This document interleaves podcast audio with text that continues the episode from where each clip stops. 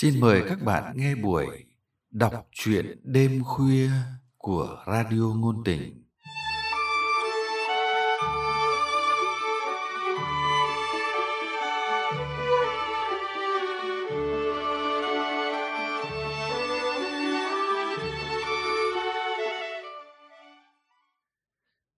Các bạn thân mến, trong chương trình đọc truyện hôm nay, chúng tôi mời các bạn nghe truyện ngắn.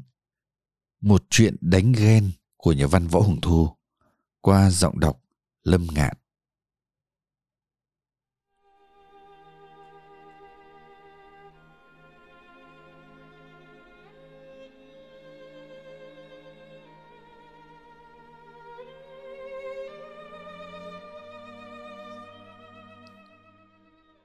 Tôi biết chị khi vừa bước vào nghề phóng viên.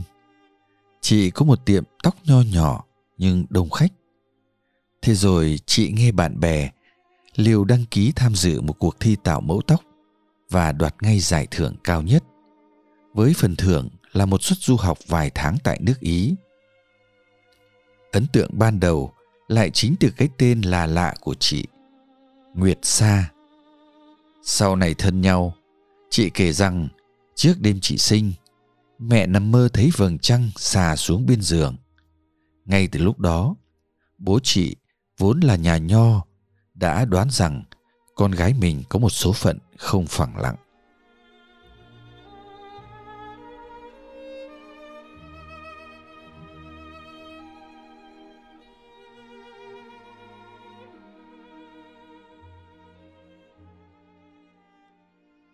Người động viên chị đi thi năm ấy chính là chồng tương lai của chị. Tôi đứng sau cánh gà sân khấu, nhìn anh âu yếm lau mồ hôi cho chị sau khi vừa hoàn thành bài thi. Lòng thầm ao ước mai này mình cũng sẽ may mắn như thế.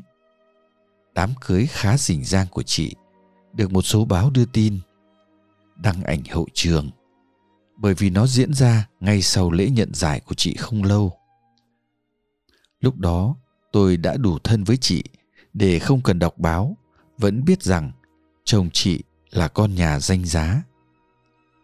Nhưng bản thân anh chỉ là một viên chức bình thường. Và tôi cũng biết nhiều thông tin không có trên báo. Đó là việc bố mẹ anh ấy phản đối quyết liệt mối tình si của con trai. Cho rằng chị xuất thân hèn kém, không xứng đáng bước chân vào biệt thự lộng lẫy của gia đình họ. Những ngày đầu cuộc đời làm dâu, sáng nào chị cũng phải lén thay áo gối đã ướt đầm nước mắt trong đêm. Chị còn phải thỏa hiệp nhà chồng, từ chối chuyến đi ý, nhường cho người đứng thứ hai. Lý luận của bố mẹ chồng chị là, trần ướt chân giáo về nhà chồng, lại tấp tảnh đi tây. Bước. Chỉ có tình yêu cuồng nhiệt của chồng là niềm an ủi chị duy nhất. Có thể chính sự khinh khi của gia đình chồng khiến chị càng quyết tâm khẳng định bản thân. Sau khi sinh liền một lúc, hai đứa con trai sinh như đức chúa hài đồng, chị đăng ký theo học một lớp tạo mẫu tóc nâng cao. Chỉ sau vài ba năm theo đuổi đam mê, chị đã có tên trong số 10 nhà tạo mẫu tóc nổi tiếng nhất nước. Truyền thông lại bám sát chị, nhiều cuộc thi tóc mời chị làm giám khảo, các học viện tóc mời chị đến giảng bài các chuyến vi vu trời tây cũng không hiếm. Chị không còn là cô chủ một tiệm tóc nho nhỏ nữa, mà đã mua đất, xây nhà bảy tầng lầu, mở viện tóc. Mỗi tầng là một dịch vụ riêng về tóc. Khách muốn được chính tay chị làm tóc, thường phải đăng ký trước hai ba tháng, nhưng người ta vẫn đổ xô đến. Có thể chị còn có cả cây lộc làm ăn, chị vẫn khiêm tốn nói với tôi như thế.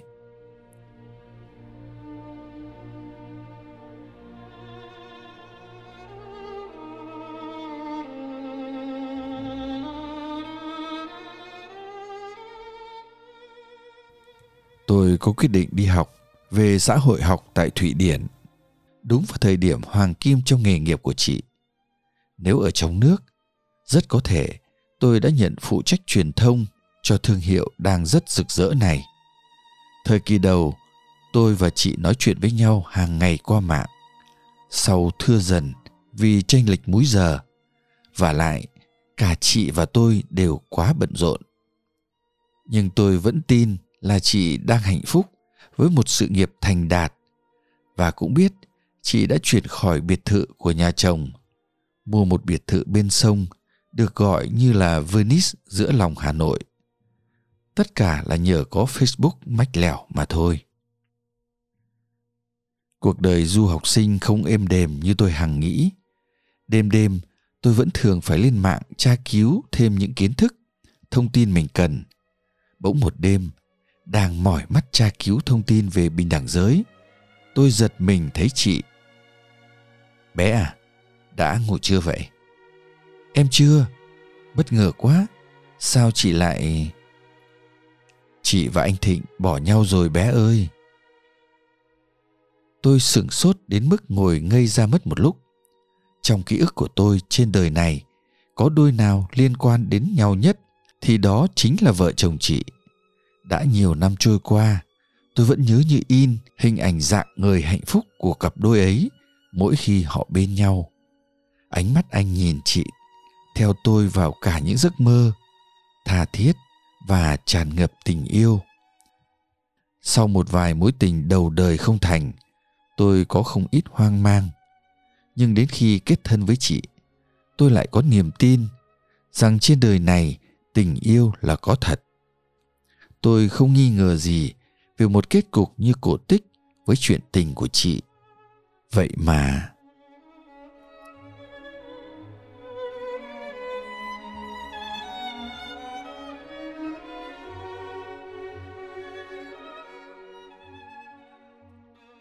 Qua Facebook, Nguyệt Sa cho tôi biết chị đang cảm thấy trống rỗng cô đơn đến tận cùng. Và bàng hoàng nữa bởi chị vừa trải qua một cuộc đánh ghen. Nó rất khủng khiếp với bản chất tế nhị của chị. Và chị bàng hoàng vì không ngờ chính mình lại có thể hành động như vậy.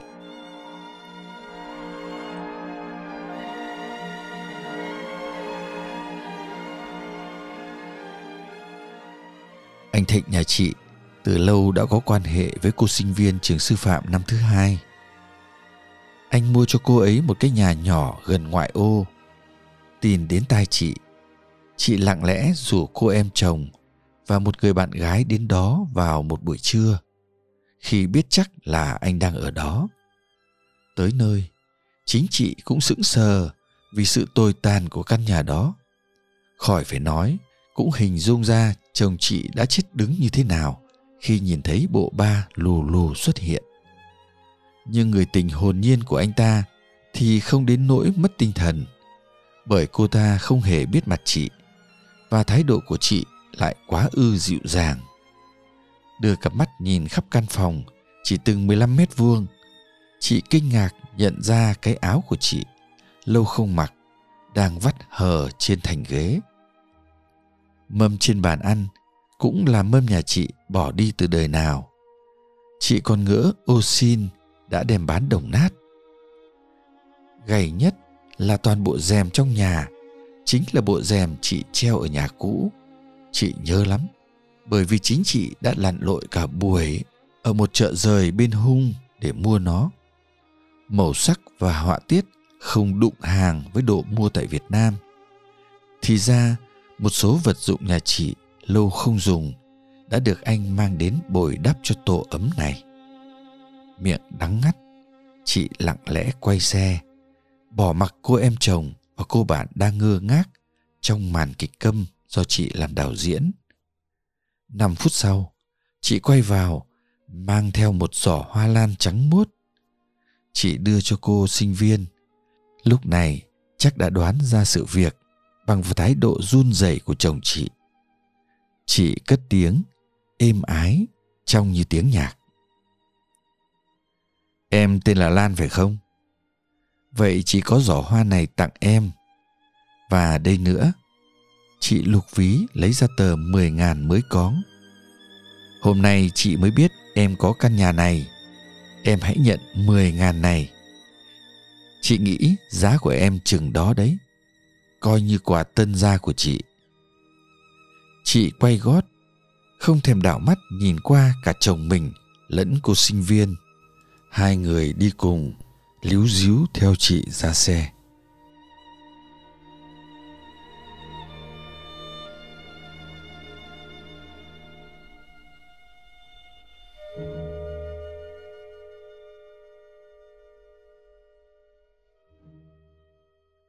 Thủ tục ly hôn được chị tiến hành nhanh chóng sau đó. Mặc cho chồng chị van xin, lải nhải không biết mệt về tình yêu với chị. Cả bố mẹ chồng cũng hạ mình khuyên chị nghĩ lại vì hai đứa con. Người đàn bà quyết liệt trong chị đã không cho phép chị mùi lòng. Nhưng đêm đêm, chị thường choàng tỉnh dậy trong nỗi cô đơn cùng cực. Không ít lần, giữa đêm khuya vắng, chị lại tự hỏi mình vì sao vì sao anh ta lại có thể phản bội để đến với một người thua kém mình về mọi mặt như vậy tôi hỏi chị. Mấy chuyến đi nước ngoài, em thấy chị chỉ đi một mình là do anh ấy bận hả chị? Không, việc anh ấy ở cơ quan có mà nghỉ cả tháng cũng không sao.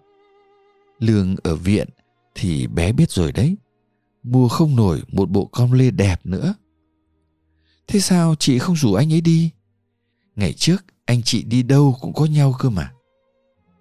À có rủ nhưng chi phí cho anh ấy là mình phải tự lo. Mà chị đi công việc bận suốt ngày. Anh ấy đi một hai lần, chán quá, nên về sau từ chối bé ạ.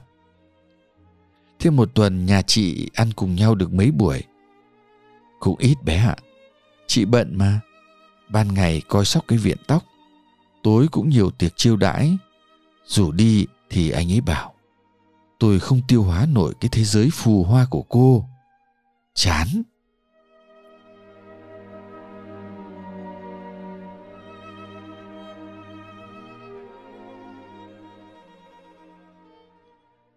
Một cách tình cờ, câu chuyện nhà chị rất phù hợp với chuyên ngành mà tôi đang theo học. Từ lý thuyết soi ra thực tế, tôi rất muốn nói với chị là chồng chị có thể là một trong muôn vàn trường hợp ngoại tình do mặc cảm. Chắc chắn tình yêu trong anh vẫn chưa cạn kiệt, nhưng chính sự thăng tiến liên tục của chị trong nghề nghiệp. Trong khi anh vẫn mãi chỉ là một công chức, không tên tuổi, đã gặp nhấm dần tình yêu ấy, đẩy nỗi mặc cảm đàn ông ngày càng lớn với một cô sinh viên non nớt kia. Lòng tự ái đàn ông trong anh sẽ được vuốt ve. Có thể chị không nhận ra những chuyển biến li ti trong tâm lý người đàn ông đã một thời tôn thờ chị có thể chị đã mải mê quá với mục tiêu, khẳng định bản thân mình, để anh tự dày vò trong những cảm xúc tiêu cực. Mỗi người lặn trong một thế giới, chả có chút liên quan đến nhau, cũng không ai có ý định tìm con đường thông nhau giữa hai khoảng bao la đó. Chị thì cho rằng anh đã không có tình yêu thực sự với chị, nhưng tôi không nghĩ thế. Tôi vẫn muốn tin rằng tình yêu là điều có thật trên đời. Chỉ có điều, đôi khi người ta để rơi mất nó vì sự vô tình. Và có thể vì sự thất học trong những ứng xử với tình yêu. Biết bao giờ, tôi có thể nói với chị hết những suy nghĩ của tôi. Và liệu có ích gì không? Khi mối tình đẹp hơn cột tích, đã có một cái kết buồn đến vậy.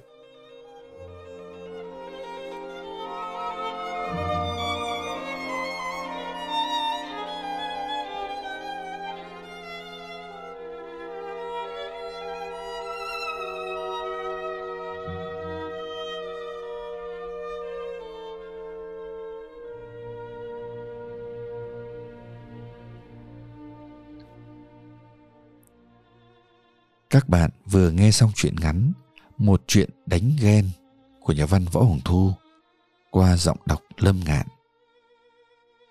Để tiếp tục theo dõi chương trình, mời các bạn nhấn nút đăng ký, subscribe và nhấn nút like, share nếu các bạn thích thú những câu chuyện này. Xin chân thành cảm ơn các bạn.